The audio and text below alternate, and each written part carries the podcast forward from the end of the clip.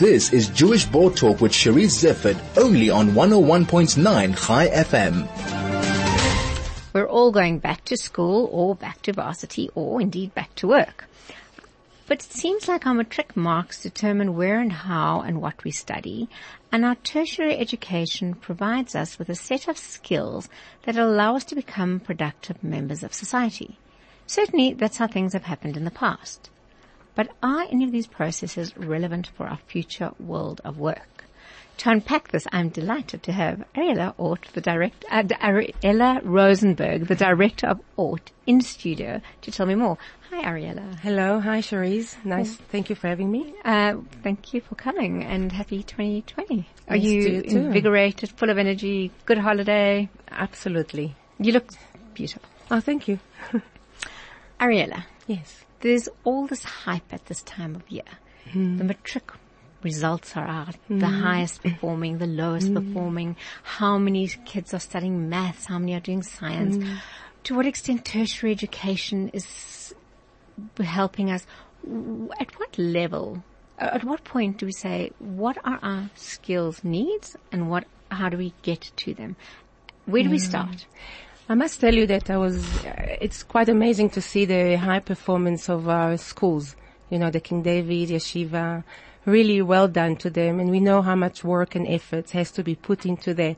But when I'm looking at that and having now a daughter in matric, mm. I have my biggest worries is our mental health um, the children's mental health. I mean, if, if, if in our time mental health was more of an issue for adults, it's now becoming more and more an issue for children. And I'm thinking about all the pressure that's now being put into our children to perform better. And you know, social media also provides these platforms that everybody knows about everything. And uh, definitely with our children being on these platforms, um, and it's all perceptions as well, I think there's a lot of pressure to perform? And do you sometimes do need to ask yourself, especially I think maybe as a parent, to what extent and to what price am I willing to push my child to that?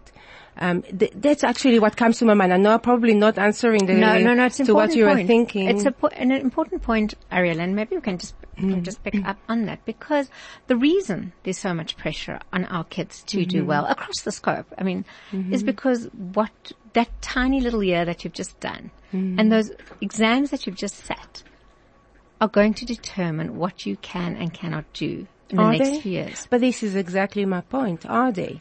Are children at the end of 18 years old mature enough no. to actually determine that these marks that they get determine their future career? I actually want to disagree and my push is always to say, um, let your children even have a gap year let your children mature. You know, in Israel, you finish matric, you go to ar- to the army. Some between, you know, uh, the girls, the female, go for two years, male for three years. It gives you time for mature to mature. And then after our, the army, by the way, they go overseas. Mm. They go backpacking. So they only start university much later in life.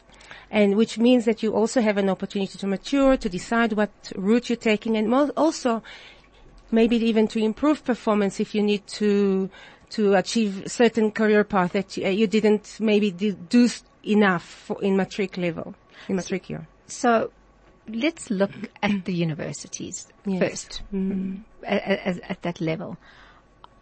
There are new universities that are popping up. Okay, mm. I would argue that the reason we put pressure on our kids is because we, we want to get our kids into the Ivy League universities, the top ranking universities. So, mm-hmm. because we see that as an opportunity to then go out and perform better as a productive member of society.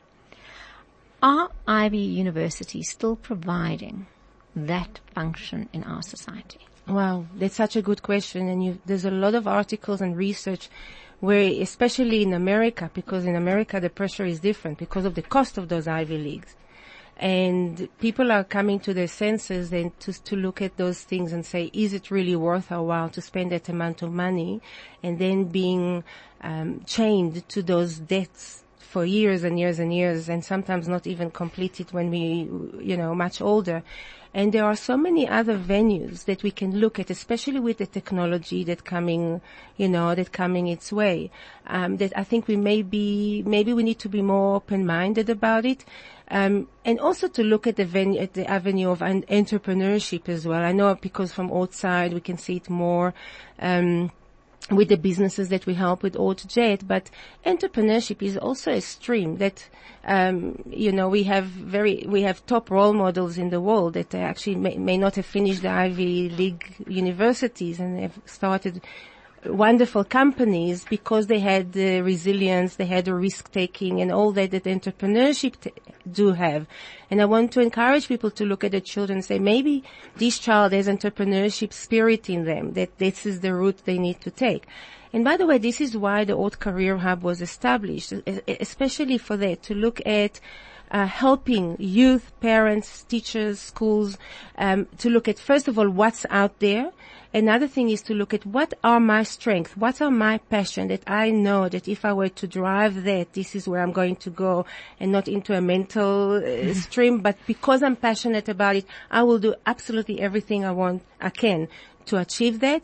And the other element, what skills can we provide, such as in, especially in the IT field, that can give you some foundation when you look at universities and, and so on.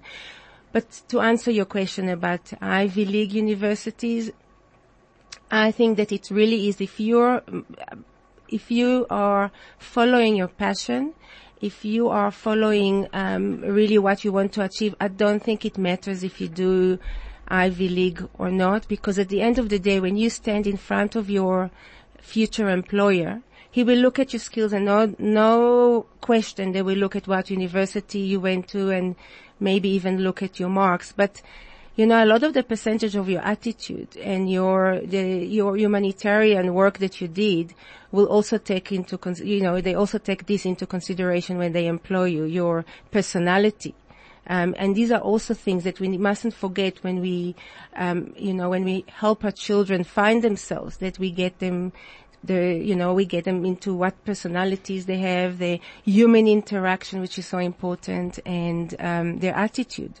Again, I'm, I'm, going to refer to an article by Fred Khumalo that appeared mm-hmm. in the Sowetan, I think it was this morning, mm-hmm. and he was also responding to kind of the matric results, and he was saying that um, what South Africa needs are more technical people and um, mm-hmm. in, in, in, or artisans we need mm-hmm. builders. We mm-hmm. need plumbers. Absolutely. We need, that is what Absolutely. we need. Do we yeah. need more people with a BA who are mm. unable to find jobs? Mm. So again, I'm asking, yeah. at what point is our education, be it at primary, high, or um, tertiary, mm.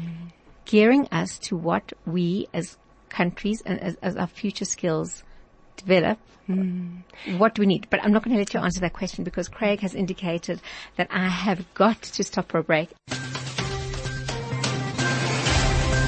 This is Jewish Board Talk with Cherise Zeffertt only on 101.9 ChaiFM and I'm talking to Ariella Rosenberg, who is the director of ORT, and we're talking about the topic that I think many people at the mm. moment are thinking about as they are going into universities to choose their courses or going back to work and thinking, is this the right job for me? Or indeed going into schools and thinking, what am I doing here for the next 12 years at the school? Is anything I'm learning here relevant to anything I'll be doing as a productive adult?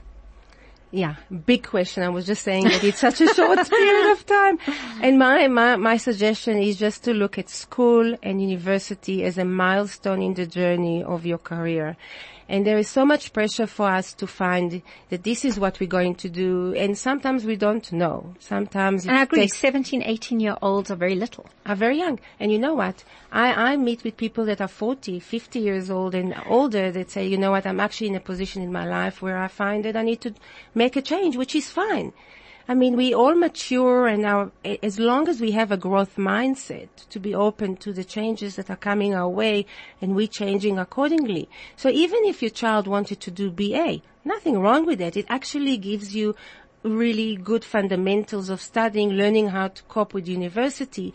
Hopefully by the end of it, they would, they would mature, they would find maybe uh, another route to take, and if they change their mind, that's fine. They, at least they, they will gain some uh, basic fundamentals from those studies that will help them in the future. Just as many of us adults have changed our career along the way. I've, I've, when I've done my uh, bachelor's degree in science, I w- was about to become a dietitian. And I thought this is not what I want because my education, I found education much more appealing to me. But it took me time and I've done the army. So it took me probably how long? Five years to actually see where I want to go. So what I'm saying is take it easy, you know. So what, in a way, what you're saying is anything you learn is useful. And fun, it doesn't really matter what that skill set is because it's not the information so much as the experience and the, um, nothing you learn will ever go to waste. So as you look, yes, so- but as a, as a parent or as a school, when they're looking at what skills to impart, always look at, you know, you were talking about what are the skills for the future. Hmm. So there's a McKinsey research that was done in 2018 and they're saying, you know, robots are going to replace, you know, going to replace you. We spoke about it before, but they saw that there's certain skills like higher level cognitive skills are going to be in demand or humanitarian skills that robots can't replace are going to be still in demand. So in whatever profession you will be taking, there is, there will be an element of human that robot won't be able to take your place. And I think, you know, this is something to take into consideration. So we're looking at, in addition to the technical skills, whether it's a level of artisanship or IT or whatever it is, technical skills are important. But there's also not to forget the soft skills, the emotional intelligence, um, that are critical for us to impart, whether as a parent or as teachers, you know, for us to make sure that we have resilient children because we want to prepare those children for the world of the future, but we don't just want to prepare them, we want them to become leaders, future leaders.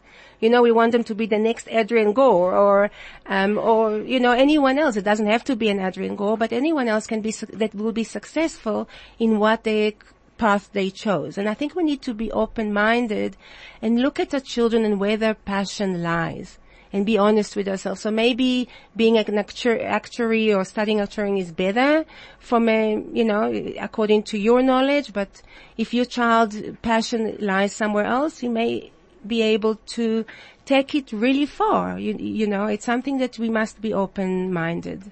So to, to kind of summarize what you're saying, I think, is mm. we need to be resilient and we need to be adaptable.